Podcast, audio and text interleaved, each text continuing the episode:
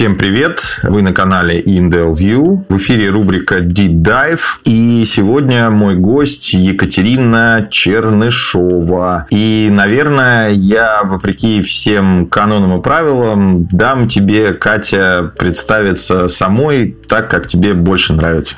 Ух, это неожиданный поворот.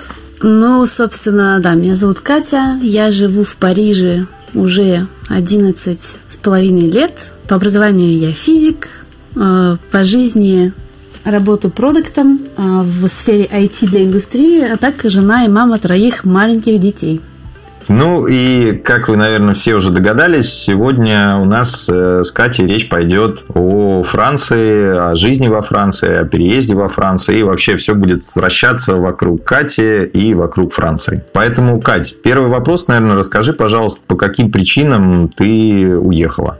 А, это на самом деле такая история двух, из двух частей. Первое, наверное, как так сложилось по жизни, что у меня с самого-самого начала, там, со школы еще, все время вокруг крутились какие-то возможности уехать поучиться за границей. А, у нас в школе был обмен зданий, какие-то были языковые классы, тоже приезжали периодически к нам какие-то иностранцы.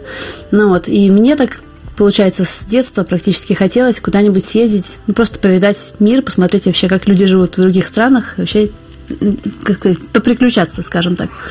Потом как-то все закрутилось, завертелось. Дальше сложилась такая личная история, что у меня был первый молодой человек, с которым мы встречались почти пять лет. И в конце этих отношений я поняла, что, наверное, это тот момент, когда надо таки куда-то рвануть, просто чтобы сменить обстановку, вдохнуть нового воздуха какого-то, в общем, и как раз решила, это классный момент, в общем, чтобы эту свою мечту какую-то давнюю реализовать. По возрасту это был, получается, у меня конец пятого курса, и я решила податься в магистратуру, то есть поступить учиться во Францию. Почему во Францию? Не знаю, как-то мне почему-то интуитивно показалось, что Франция, наверное, будет мне близка по менталитету, хотя я во Франции до этого не была. Был вуз один, про который я слышала, называется Эколь Политехник, а, в парижском регионе он находится. В общем, ну, я думаю, да, подамся туда на магистрскую программу, там более-менее по своей специальности. А, подала документы, э, готовила долго, собирала там разные всякие досье штуки. Ну вот, подала документы, ждала там сколько-то месяцев, поехала работать вожатой в пионерский лагерь, и где-то там ближе к концу смены получила заветное письмо, что меня приняли. Вот, но, в общем, в итоге сделала визу и вот укатила, и до сих пор, до сих пор здесь. Скажи, пожалуйста, получается 11 лет, значит, это там, условно, 2010-2011, и тебе в это время э, сколько лет? Мне, э, получается, 20-21. 21. Я 89-го года рождения, значит, мне 20, 21. Ага. Слушай, а подскажи, теперь у тебя в результате какой статус? У тебя ВНЖ или рабочая виза? Э, я получила паспорт французский, во Франции есть возможность для тех, кто получил диплом а, местный, через два года уже податься на гражданство. Ну, понятно, что так просто его не дают всем. То есть нужно там знать язык более-менее к этому моменту, иметь какие-то перспективы для работы и так далее.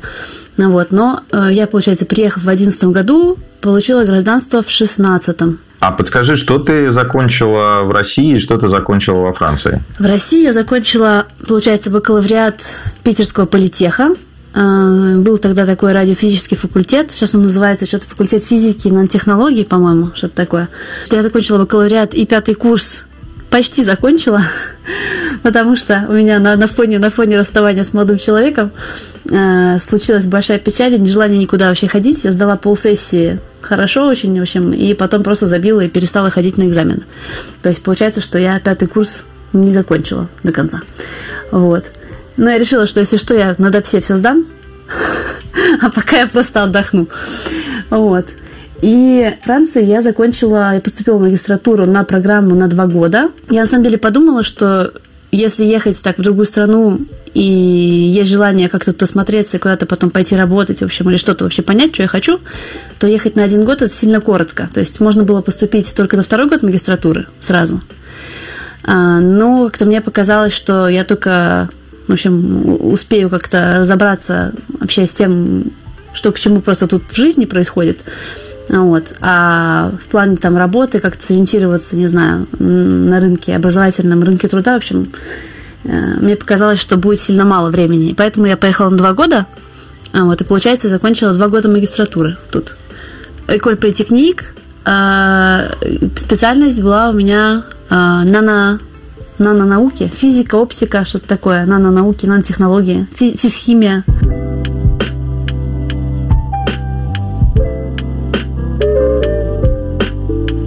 Вот расскажи, ты приехала совершенно в другую новую страну. Что сразу бросилось в глаза? Вообще, какие отличия? Что ты узнала? Что тебя удивило, может быть, или опечалило? Самый, наверное, такой шокирующий момент был, и сейчас это поменялось, слава богу. Э, в общем, самый шокирующий момент был такой, что народ здесь не хотел не говорил совсем по-английски. Особенно во всяких местах, которые касаются клиентского обслуживания, в общем, сервиса. И это был полный трендец, потому что первое, что нужно студенту, там, это купить ноутбук, условно говоря. Ну, или там как-то, в общем, обзавестись какими-то инструментами для учебы. В общем, я купила ноут, у него был какой-то битый пиксель на экране, как выяснилось, в общем, и через несколько дней, там, через неделю экран сгорел. Я пыталась разобраться с тем, как отправить этот ноут э, по гарантии, а еще тоже так интересно, то есть во Франции э, дофига всякой бюрократии. И не только, не просто бюрократия, они любят все отправлять по курьерскими разными службами. Сейчас, в принципе, в России тоже, мне кажется, такое пришло, а вот во Франции это 10-11 лет назад было уже как бы. Ну вот, и на тот момент я в России такого ни разу не видела. В общем, чтобы сдать компьютер в ремонт, нельзя было прийти в какой-то в какой-то офис, грубо говоря, там клиентский, а нужно было зайти на сайт – компании, которая его произвела, зарегистрироваться там, написать, что вот у меня проблема с компьютером, тебе высылают после этого, высылали этикетку, которую нужно приклеить на коробку, и ты отправлял эту коробку, в общем, уже куда-то в ремонт. И это было вообще не очевидно для человека, который ни раз такого не делал. Ну вот, я пыталась связаться со службой поддержки. По-моему, там даже, чтобы получить эту этикетку, надо было еще им позвонить. То есть не просто на сайт, а надо было еще объяснить, что же там сломалось. И, короче, звоню я в службу поддержки, в общем, э, и звоню, и звонила я в эту службу поддержки, да, да, говорите ли вы по-английски, мне говорили, нет, извините, вешали трубку. То есть как бы ни желания, ни попытки вообще как-то помочь человеку, который не может с ними общаться нормально, никакого не было встречено мной. В общем, в итоге я там на пятый раз, на пятый звонок, э, там через себя поборов, в общем, позвонила в пятый раз, и какая-то там оказалась супер-супер-супер классная девчонка на телефоне, которая через Google Translate сидела и переводила, то есть она на слух понимала более-менее, что я говорю по-английски, записывала в Google, забивала в переводчик.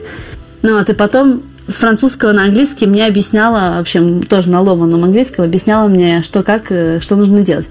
Вот, это было мое первое приключение, и оно прям так очень характеризует вот эту вот, наверное, Францию того времени, как минимум. То есть Париж, казалось бы, да, многонациональный город, и английский язык должен быть очень применим.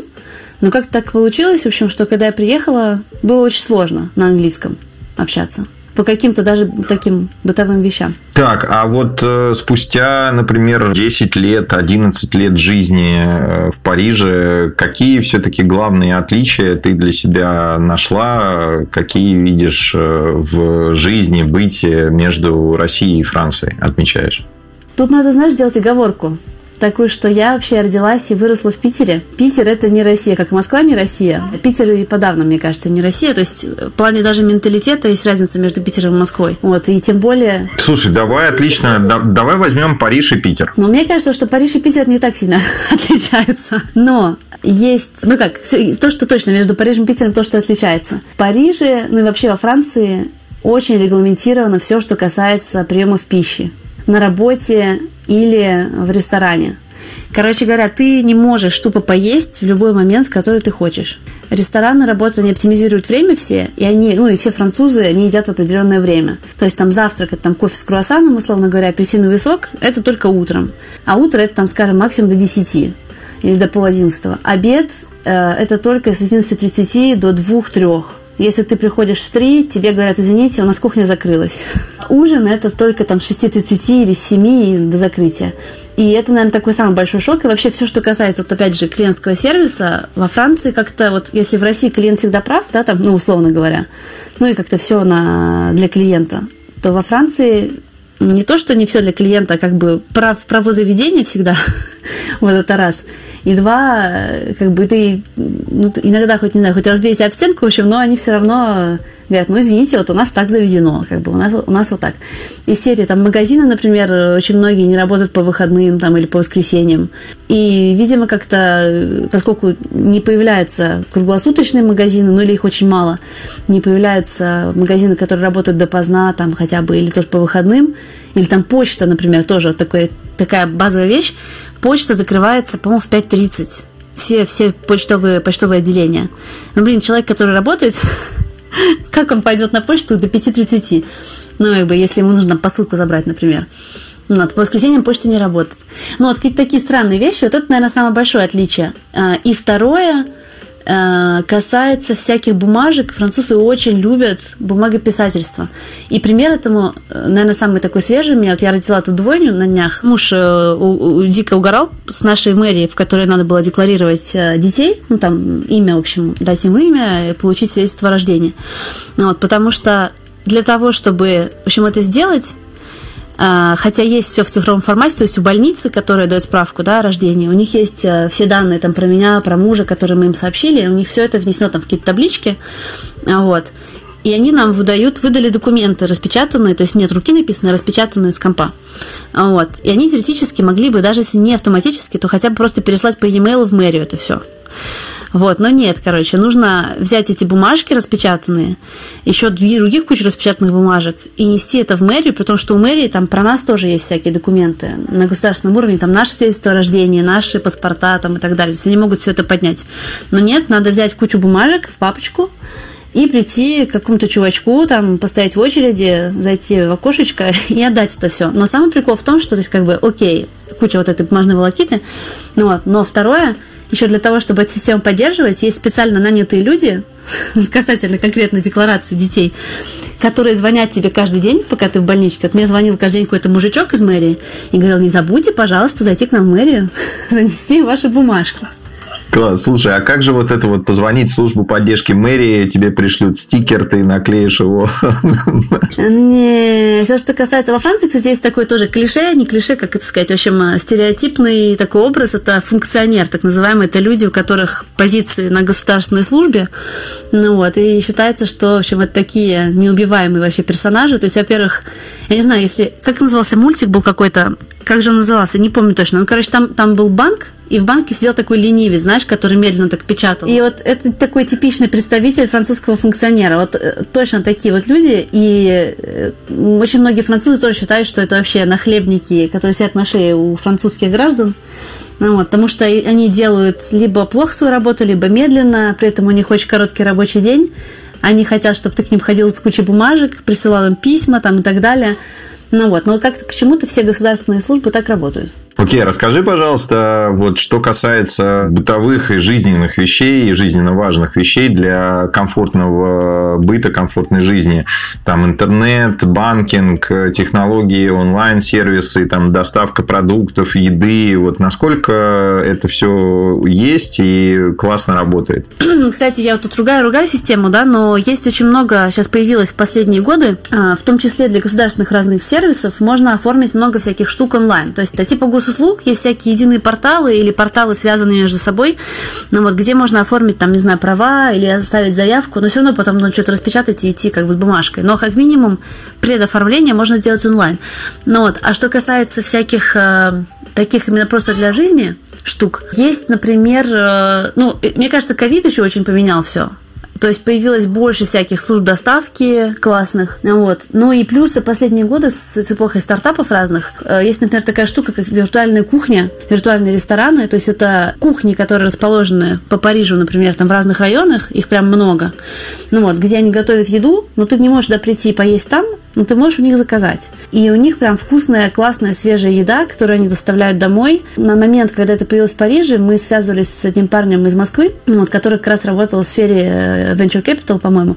И он меня спрашивал, ну, в общем, какие концепты существуют в Париже, которые мне лично нравятся, прям классно зашли. Я про это ему рассказала, он говорит, круто, говорит, в Москве пока такого нет. Вот. И это прям такой, скорее, редкий случай, мне кажется, когда, когда Франция оказалась более передовой в этом смысле, чем, чем Россия но э, тем не менее реально много всего. То есть службы доставки, там Uber Eats, Deliveroo есть всякие разные. А, курьерские доставки а, не так развиты, как в России. То есть нет такого, что ты можешь вызвать курьера просто-запросто, который приедет к тебе домой, заберет что-то и так далее. Но есть всякие экспедиторские компании, ну, вот, которые ты либо можешь им принести какую-то посылку, либо они могут тебе заехать, но это стоит сильно больше, чем просто курьер который придет, либо на скутере приедет. У тебя есть какая-то любимая, любимая услуга или часто ты какими услугами ты пользуешься или сервисами, которые тебе больше всего нравятся? Мне очень нравится эта виртуальная кухня, но, к сожалению, мы уехали, то есть мы сейчас переехали чуть дальше от Парижа, то есть раньше мы жили прямо вот э, в зоне, где, которая покрывает метро, а сейчас мы уехали в Версаль, это в пригороде Парижа. В Версале, к сожалению, они не работают пока что. Плюс у них был такой виртуальный рынок, на котором можно было супер вкусные овощи, фрукты заказывать, спелые белые классные. Потом, ну, Uber Eats я пользуюсь активно. CityMapper э, в России вроде тоже такая штука работает. А, это приложение, которое объединяет в себе все средства мобильности, которые доступны. Ну, кроме, может быть, прокатных машин. А, вот. Э, то есть там все там виды транспорта общественного, автобус, трамваи, метро и так далее, электрички.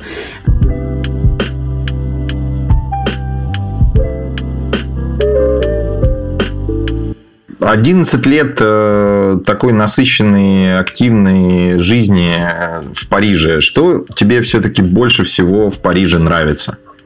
Ну, тут, наверное, мои личные особенности тоже играют какую-то роль. Мне очень нравится, нравятся э, всякие кафешки, где просто можно классно провести время с друзьями или там на террасе, на свежем воздухе, например, с красивым видом, приятным, в, красивом, в красивой атмосфере. Очень нравится культурная жизнь насыщенная. То есть в Париже куча всяких концертов, э, на любой вкус. Есть театры, выставки. В общем, когда есть возможность ходить, это прям супер круто. У нас, кстати, был такой классный коллектив на работе моей первой. А, молодых ребят и девчонок, которые устраивали вечера, которые назывались у них по-французски, они придумали такой неологизм «кульбитюр». Культур-битюр. Культура – это культура, а битюр – это Бухалова. Короче, это был такой формат вечера, ты выходишь как на выставку, ну, мы всей компании, там у нас было человек, ну, порядка десяти, в общем, выходили окультуриваться сначала, а потом в какой-нибудь барчик пить пиво или коктейли. Ну, вот. И это было прям классно, очень душевно. Ну, в общем, вот эти, наверное, вот это вот такое соединение какого-то чила и культуры мне очень нравится. Ну и плюс сам по себе город очень красивый, конечно. Ну, Питер тоже красивый, например, мне нравится тоже Питер. Но э, Париж еще и, если не считать э, того, что все обоссано периодически, когда гуляешь по центру. Вот. Но визуально, как минимум, прям очень-очень мне приятно там гулять. Ну, не могу не задать, собственно, обратный вопрос. Что больше всего не нравится, там, бесит, раздражает? Ну, вот мне не нравится, да, как сказать, э, алиф, как это называется, в общем, ароматная составляющая Парижа, а именно, что везде кто-то постоянно сикает на каких-то либо набережных красивых там, либо где-то еще, и бомжи лежат, воняют, в метро бывает вообще нечем дышать из-за них. А, вот, или тоже из-за того, что кто-нибудь там встал и справил нужду. В общем, а, это такое, то есть грязно в этом смысле. То есть визуально, может, не грязно, но воняет прям, фу. Это не для меня, но я знаю, что народ очень-очень жалуется на французов, говорят, что они лицемеры. Народ, в смысле, русские ребята, девчонки. Особенно те, кто не, э, ну, то есть не из западной части России, а, допустим, сибиряки, а их просто вымораживают, бесят французы, они говорят, это нереально, то есть они там тебе улыбаются, а на самом деле думают, какое-то говно. Ну вот, но меня это не напрягает, потому что как-то мне кажется, что в Питере, как сказать, вежливость понимают примерно похожим образом. Интересно, слушай, ну это плавно нас э, подводит э, к моему следующему вопросу, как раз о твоем портрете типичного француза. Вот есть ли вообще какие-то национальные особенности, и можешь ли ты вот описать, э, что такое в твоем понимании француз, типичный француз? Это, на самом деле, непростой вопрос, но мне кажется так. Э, я попробую несколько фраз сказать. Наверное, первое, такое, что в среднем вообще француз красивее и более, наверное, ухоженный, чем француженка. это первый момент. По сравнению с нашими, это сильно, сильное отличие, кстати, которое я не упомянула. Тут женщины как-то меньше заморачиваются, а парни, мужчины наоборот. Что касается какого-то такого менталитета, не знаю, они очень любят какие-то легкие беседы, а, знаешь, как смолток, но у них смолток это обычно там, что ты делал на выходных, что ты ел, обсудить обед, который прошел вот только что. Ну, как-то так. Э, или какие-то новости. Ну, вот такие легкие беседы, к ним достаточно сложно, мне кажется, приблизиться, в отличие от наших. последнее, наверное, то, что у них есть такая культура аперитива, так называемого аперо, они это называют. Часто есть вечеринки, э, которые проходят в формате таком стендапа, в общем, ну не стендап в смысле, а все, все стоят, никто нигде не сидит, куча народу, набита квартира людьми, вот, на столах разложены какие-то закуски, снеки, там чипсы, не знаю, стоят какие-то лимонады, пиво и так далее. И вот это вот как бы вечеринка в таком формате проходит. То есть все болтают, разговаривают, кто-то там, может, курит у окна. Вот. И такое ненапряжное времяпрепровождение, причем вне зависимости от возраста. То есть и молодежь это делает, и вполне себе взрослые дяди тети тоже э, таким, таким увлекаются. Ну, в смысле, ходят там в гости к друзьям. Ну и как минимум, то есть, если даже не просто на такой вечер аперитив, э, то перед ужином, например, у них обязательно вот есть эта часть аперитив, где они стоят и в такой ненапряженной форме общаются. И как-то все это очень так легко, непринужденно, молодо как-то по ощущениям моему. Ты упомянула о менталитете. Я тоже тебя хотел как раз спросить. Вот э, есть ли какой-то французский менталитет и в чем его особенности и отличия от русского менталитета, с твоей точки зрения? Помимо вот того, что ты упомянула, есть мнение, например, что французы, они достаточно такие высокомерные, прижимистые. И вот в части менталитета что бы ты могла отметить? Не знаю, слушай, наверное, я тут не самый компетентный Э, буду знаток в этом смысле, потому что... Может, потому что я уже присмотрелась к ним с одной стороны. Как ты знаешь, глаз замылился. Ну вот. А поначалу, поначалу я не очень много общалась с французами, потому что у меня была международная программа магистрская. Вот. А потом как-то так влилась и, и притерлась, не знаю. Поэтому мне, наверное, сложно сказать. Но а, единственное, что я могу вот вспомнить такое в плане менталитета, что четко, четко отличается, это то, что какие-то вещи, которые мы говорим напрямую, ну, мы очень много говорим напрямую, мне кажется, вообще, россияне. Ну, не россияне, в общем, наше такое постсоветское, постсоветское пространство. Мне кажется, да, что французы, французы гораздо меньше говорят вещей напрямую, чем мы. И какие-то вещи, которые для нас ну, абсолютно нормально сказать прямым текстом, для них это будет очень шокирующее что-то. Но вот, э, наверное, такой яркий пример, э, когда я учила французский и ходила на курсы, нам нужно было выбрать какую-то тему, и там одна из тем была что-то типа про дискриминацию по национальному признаку, что-то такое. Вот. И надо было рассказать про то, как это, в общем, у вас в стране происходит. И я что-то пустилась там в рассказы о том, как бывает там милиция останавливает каких-нибудь ребят, которые не так выглядят там или что-то такое. И ко мне после, после этого подошел преподаватель после урока и сказал, Катя, ну, я все понимаю, наверное, не стоило так ну, прямо все это рассказывать. И я, честно, в тот момент не поняла вообще, что он имеет в виду. Вот. Но сейчас я понимаю, то есть у них э, какие-то вещи, то есть очень много чего подразумевается, люди все понимают, но они не будут это прямо говорить. И я не знаю, что это, то есть это какое-то тоже в рамках какого-то, не знаю, может, психологической защиты, что ли, какой-то, знаешь, что вот есть какие-то вещи, которых, ну, не принято говорить напрямую, мы не будем, наверное, их озвучивать, но при этом все знают, что это так. Не знаю, это какая-то странная такая таинственная вещь э, для меня. То есть это типа не обсуждать политику, религию и зарплаты? Может быть, может быть. Кстати, про зарплаты, вот это прям сто процентов, э, и тем более, если в профессиональной сфере, э, о профессиональной сфере говорить, во Франции, в отличие от англосаксонских стран, где про зарплаты, насколько я понимаю, гораздо проще все, э, там информация открыта и так далее, во Франции вообще не принято обсуждать зарплаты. И в частности, потому что это может вызвать какие-то там недовольства, неравенства, ну, разговоры о том, что кому-то платят больше, кому-то меньше. И вплоть до того, что когда тебе делают э, какое-то предложение о работе, тебе э, не будут говорить, какая, какую зарплатную вилку тебе предлагают чаще всего. То есть они будут спрашивать, сколько вы зарабатываете, а сколько бы вы хотели получать, а когда ты их спрашиваешь, а сколько вы, хотели бы дать на этой, на этой должности, они говорят, ну, вы понимаете, там, зависит от профиля. Ну вот. И также потом, когда ты уже работаешь, вообще не принято спрашивать между коллегами там друг у друга, а сколько тебе платят, или там, с какой зарплаты ты начал, или насколько тебе там повысили зарплату. Это такое табу прям.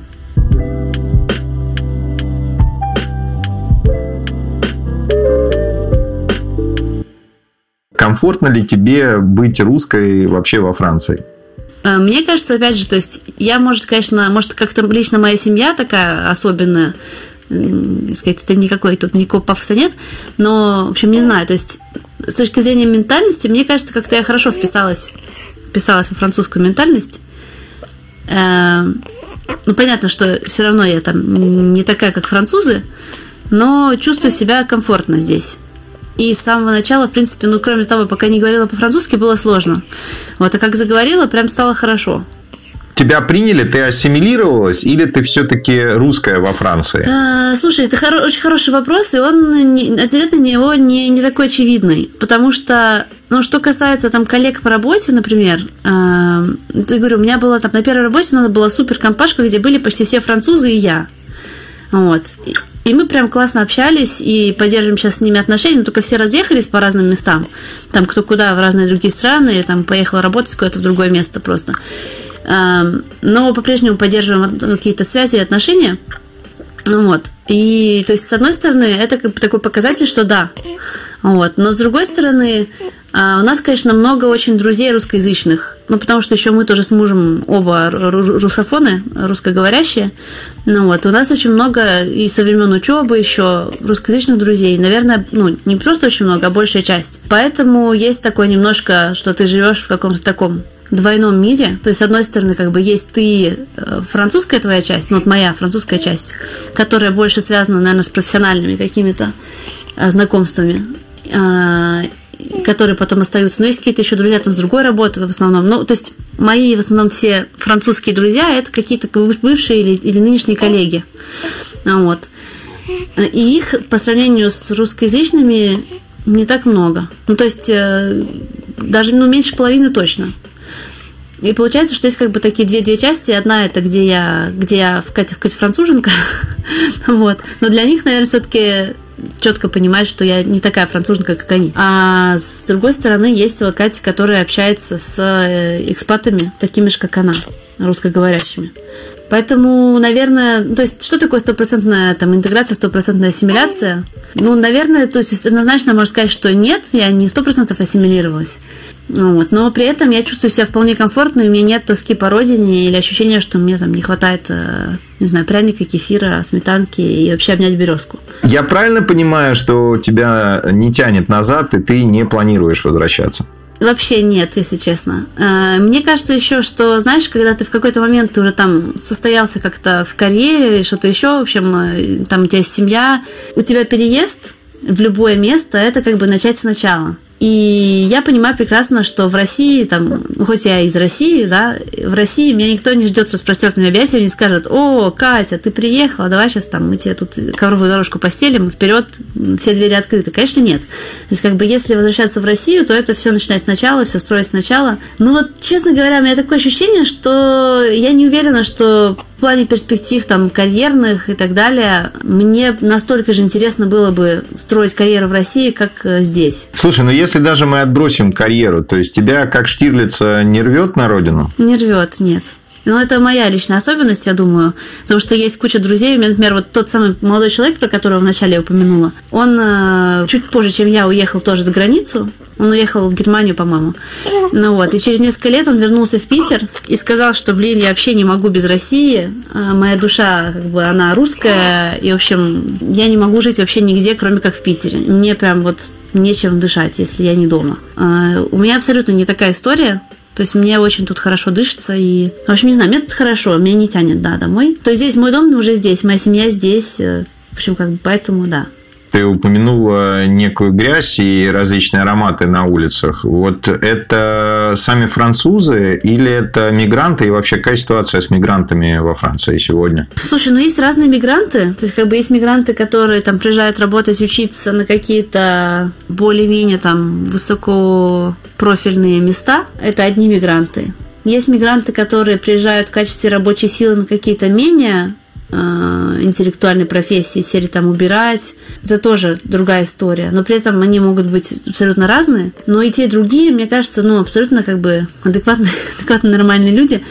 Как сказать, это разные, может, круги общения, да, но что касается именно чистоплотности там и так далее, мне кажется, что это не зависит от того, кто ты, француз, не француз. В общем, французы спокойно метро останавливаются просто в уголок какой-нибудь пописать. Э, так же легко, как какой-нибудь бомж это делает или какой-нибудь там э, нелегал африканец, например.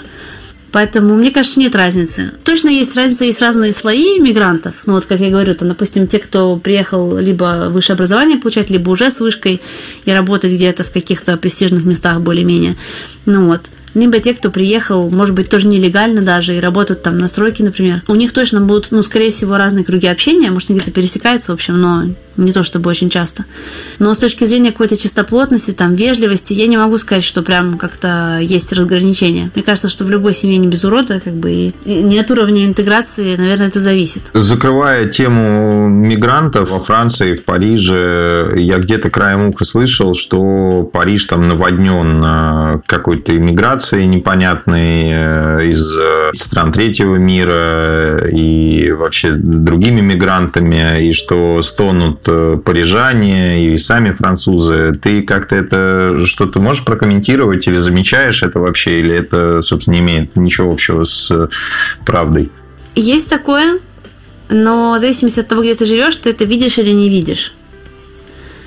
То есть в Париже, в парижском регионе э, есть такое понятие, наверное, как современное гетто – вот. Э, есть э, районы, пригороды, в которых прям живут только такие ребята. И они могут жить, то есть более-менее официально, а есть, бывает такое, что, например, там есть канал один, ну вот, вдоль которого по набережной, под мостом, там стоят просто палатки, и там такой палаточный городок, знаешь, как на каком-нибудь фестивале в Германии музыкальном. Вот. И там ночуют э, африканцы, которые приехали, не знаю как, приплыли на каком-нибудь корабле, потом плыли, может быть, вплавь. Вот. И без документов, без ничего живут там, может, как-то подрабатывают, не знаю, чем, где. Я одно время работала, мне довелось увидеть это, потому что я работала как раз вот на севере Парижа, на первая моя работа была, вот, и там, ну и в целом контингент был такой, как иллюстрация того, ну вот, были такие, знаешь, как баннеры на улице. Э, город назывался Обервилье, это рядом с городом Сандени, который более, наверное, известен. И там были такие баннеры, где было написано Обервилье, это вам не помойка. Ну и тоже про это же место. Мой первый начальник здесь во Франции, он рассказывал, что когда он приехал и туда устроился работать, однажды, ну это было в конце 90-х, по-моему, если ничего не путаю, в начале 2000-х, он как-то шел с работы, ему навстречу шел какой-то чувак с пистолетом. А сейчас, э, самом деле, вот в Париже, но в других городах, мне кажется, очень много стараются сделать, как, в принципе, и в Лондоне тоже, для того, чтобы разбавить контингент – и вот в местах, где как раз таки районы гетто, стараются а, туда ставить офисы компаний на льготных условиях, давать площади и так далее. А, какие-то университеты, может быть, туда релацировать, чтобы просто разбавлять вот эту публику и давать им доступ к каким-то а, другим, наверное, перспективам вообще, чем то, что было бы, если бы они только в своем соку варились. Слушай, а насколько ты и твоя семья, вы чувствуете э, какую-то социальную защищенность? И насколько там полиция, она там активно действует или бездействует, или все спускает на тормозах? Вот про это можешь немножко рассказать? Сложно сказать. А, что касается каких-то простых вещей, если там карманники, например, на тебя, если нападут, ну и не нападут, а тебя ограбят, то тут вообще никакой защищенности нет, а, мне кажется, потому что немножко похоже на то, как цыган там в Питере или Москве отпускает полиция э, после того, как, в общем, задержат ненадолго, потом они дальше отправляются на свое дело. В общем, какие-то мелкие-мелкие воришки там и так далее, например, э, вообще безнаказанно практически живут, и тут никак от них не спасешься. Ну, как, если вдруг попал, то все. Э, и никакого, в общем, никакого возмездия тоже нет. По социальной защищенности можно говорить еще о каких-то других вещах, подразумевать другие вещи. То есть это может быть, например, что касается, там, если я потеряю работу, например, а, что я буду делать, что, что я буду есть и так далее. В этом смысле Франция, конечно, такая страна социалистическая очень, э, страна действующего социализма. А вот. И здесь, если ты потерял работу, ну там разные есть э, условия. То есть, если ты уволился, то это одно дело, тогда ты ничего не имеешь. А если ты потерял работу, тебя уволили, например, ну вот, или по обоюдному согласию ты ушел, то у тебя есть, если я ничего не путаю, по-моему, два года который ты можешь жить на пособие по безработице, а размер которого зависит от того, сколько ты получал. В общем, за эти два года ты спокойненько можешь там либо найти новую работу, либо переучиться на кого-то еще. ну, в общем, какие-то гарантии, ощущение уверенности и так далее. А, и при этом еще второй момент такой, что чем меньше ты зарабатываешь, если вдруг ты теряешь доход, например, то у тебя появляются всякие социальные плюшки. Помимо там пособия по безработице, у тебя появляется пособие там на детей, что-то еще. То есть, с другой стороны, обратная сторона этого всего такая, что как только ты зарабатываешь среднее или там чуть выше среднего, ты все теряешь сразу же. Ну, то есть мы, например, с мужем э, скорее, там, если средний по Франции, имеем, наверное, высокий доход, потому что средний доход по Франции не такой уж большой. Ну, вот, ну там или выше среднего, скажем так. И поэтому у нас никаких плюшек практически нет. Кроме того, что при, трех, при наличии трех детей, то налоговая ставка базовая, она другая, чем когда у тебя нет детей, или там один или два детей, ребенка. Вот. Но никаких там ни пособий детских, ничего такого, там ни единовременные выплаты, э, ни какие-то там налоговые скидки, ничего такого, ни на что такое мы не имеем права, потому что у нас с точки зрения государства достаточно высокие доходы. Тут такой действует принцип, ну, социализм, да, принцип Робин Гуда. А, отдать у всех, кто зарабатывает хоть сколько-нибудь нормально, и раздать всем бедным, нищим, на пособие. Это, это работает, да, это работает, но с другой стороны, муж э, мой бедный, он говорит, блин, я хочу уже работать в Швейцарии, например, потому что там хотя бы не столько налогов у тебя отжирает государство с того, что ты заработал.